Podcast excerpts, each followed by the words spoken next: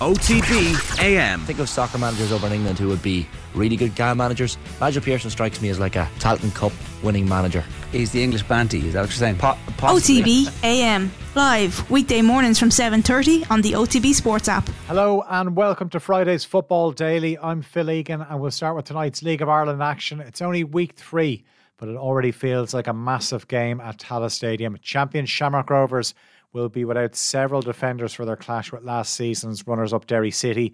Lee Grace, Roberto Lopez, and Dan Cleary are all suspended for Rovers, who've drawn their opening two games. Three red cards in those opening two games. Stephen Bradley said yesterday as well Sean Hoare, Sean Kavanagh, and Ronan Finn are also doubts. Alan Reynolds took charge of Derry's training this week with Ruaidhrí Higgins in Sweden following the untimely passing of his brother, but Higgins is expected in the dugout in Tallaght tonight. Former Dundalk manager Vinnie Perth was on OTBAM this week. He said Derry are probably the only team that can stop Rovers from winning four league titles in a row. It's Rovers' first home game of the season. Perth says the suspensions will make things a lot tougher for the champions. That's really changed the the sort of narrative around this game this weekend uh, because Rovers play ex- uh, same way for the last five years. Back three, almost a, uh, two wing backs and a box in midfield. They're without three their centre halves. Sean Hoare seems to be injured. I'm sure uh, Derry will be sort of trying to work out, trying to looking for bits of information of, of what Rovers are going to do the weekend. So I feel this is a great Rovers team. I, I would love them to be pushed, and it looks like Derry are the ones who are going to take the challenge to them. And um, we, we'll see. Like, but they will have a way of beating Shamrock Rovers. Derry. Um, will test will test them. They've got Will Patching, Patrick McEleney, hopefully Michael Duffy is back. But they've got really players who've won leagues, players who've won uh, big things. So they won't they won't have a fear there. I would say Rovers are, will feel on paper a little bit weaker this weekend. And what a after winning the the President's Cup, people will make out that's a friendly. If they were to win in Tallaght on Friday after the President's Cup, I think that's setting a real statement uh, of intent. Kick off on that one is 8 o'clock. A crowd of more than 7,000 will be in attendance. The other four games in the SSE Airtricity Premier Division start at 7.45. The early leaders, Bohemians, have a short trip to Tolka Park to face Shelbourne. Bows are the only team with two wins from two. There's a lot of optimism around Declan Devine's squad right now. Damien Duff's Shelbourne have one point from two games. Dundalk and St. Pat's both finished in the top four last season. Dundalk have just one point from their two games. They've a couple of home games in the next few days. St. Pat's got off the mark last week with their first win that came against Shelbourne. Cork City take on UCD at Turner's Cross with both clubs looking for a first win of the season. It's a second home game of the new campaign for Cork on their return to the Premier Division. The first ended in a 2 1 defeat to Bohs, but the Cork fans would have been encouraged with their finish to that game. Two teams that have taken a point off Shamrock Rovers already this season Drogheda United and Sligo Rovers meet tonight. Sligo followed that up with a 3 2 win away to UCD last week, and that was courtesy of a hat trick from Max Mata. Four games in the First Division tonight. All eyes will be on the Waterford and Galway game at the RSC. Waterford Centre reported the FAI this week. They say a rival club sent an opposition analyst to film one of their training sessions. They didn't mention which club it was, though. Galway are one of four teams with two wins from two. Another one of those clubs Athlone Town go to Wexford. Bray Wanderers will look to maintain their 100% start of the season away to Finn Harps. And Kerry play Treaty United in Tralee, with both sides looking to get off the mark. The game in Ballybofey kicks off at 8. The others start at 7.45. The Women's Premier Division season kicks off tomorrow with five matches. Champions Shelbourne start their bid for three league titles in a row against Cork City at Tolka Park. Shamrock Rovers are back in the league. They've been busy in the transfer market. They've brought in players from Shells and Peamount, such as Amanda Budden, Abby Larkin, Anya O'Gorman, and Stephanie Zambra. Their first game is away to Sligo Rovers. Athlone Town finished second in the league last season. They were also runners up in the FAI Cup. They beat Shells on penalties last weekend in the President's Cup. They play Peamount United in Athlone. Rianna Jarrett's back at Wexford Youths, who start with a trip to Galway United. Another player who's played for Ireland and is back home, Sarah Rowe has signed up for Bohemians for the season. They play Treaty United at Markets Field.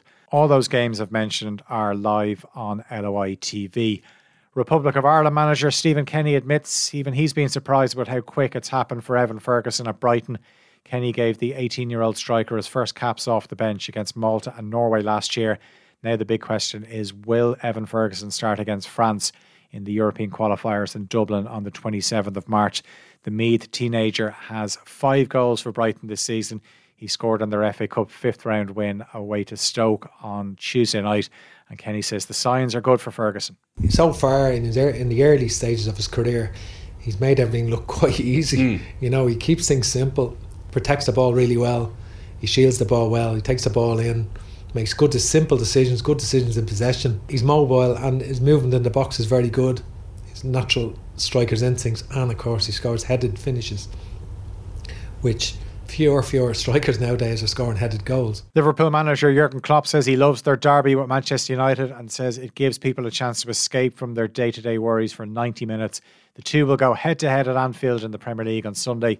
Klopp is hoping it's a fixture that everyone can enjoy, even those who are neutrals. There are so many things that are much more important than football in life, but in, in around these football games, we, we all pull ourselves out a little bit out of this um, sometimes not so nice uh, reality and dig into this game. And I, I, really like that. That's when football is all, the most important thing. Bit of news from Liverpool today. It looks like Roberto Firmino will leave at the end of the season when he's out of contract. He joined the club in 2015 under Brendan Rodgers before becoming before he became a key part of Jurgen Klopp's Champions League and Premier League winning team. That front three with Sadio Mane and Mo Salah was a lethal combination. In terms of United, their manager Erik Ten Hag wants his players to make another statement this weekend.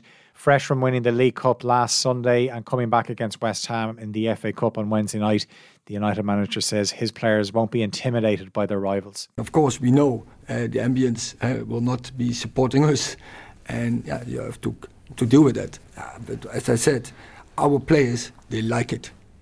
Uh, they like it uh, to play in such atmosphere. That game is one of two live commentaries on Off the Ball on Sunday. Stephen Doyle and Kenny Cunningham will be in the commentary box at Anfield. That one kicks off at half four. Before that, at two, Nottingham Forest host Everton at the City Ground. Nathan Murphy and Keith Treacy will call that one for us. Newcastle manager Eddie Howe says he could ask questions of the board over the club's ownership, but he hasn't felt the need to. Court papers filed in the US during the week have named their chairman as a minister of the Saudi Arabian government, despite legally and binding assurances of no state involvement in the Premier League club. Howe says he won't let off field matters distract him. I've had very open communication from the, the day that I joined with various people connected with the board, but my conversations with them are all football related. They're not, no stage has ever gone political. That's not my area. I don't want it to be my area. I want to concentrate on how I can improve the team. Canada Soccer's announced a deal in principle on an interim funding agreement has been reached with its women's team. The Olympic champions, who are in the same group as the Republic of Ireland for this summer's World Cup, issued a statement last month complaining about the level of funding from Canada Soccer. Captain Christine Sinclair said the team were going to go on strike over the matter. After that action was called off, Canada players then wore purple shirts displaying the words enough is enough as a protest ahead of their matches at the She Believes Cup.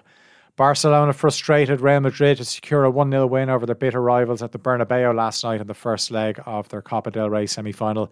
Eder Militao scored a no goal in the first half to give Barca the narrowest of margins for the second leg, which doesn't actually take place until the 5th of April. The two sides will meet in the league before that on the 19th of March. Barca are seven ahead of Real more action on the continent tonight. Dortmund against Leipzig in the Bundesliga.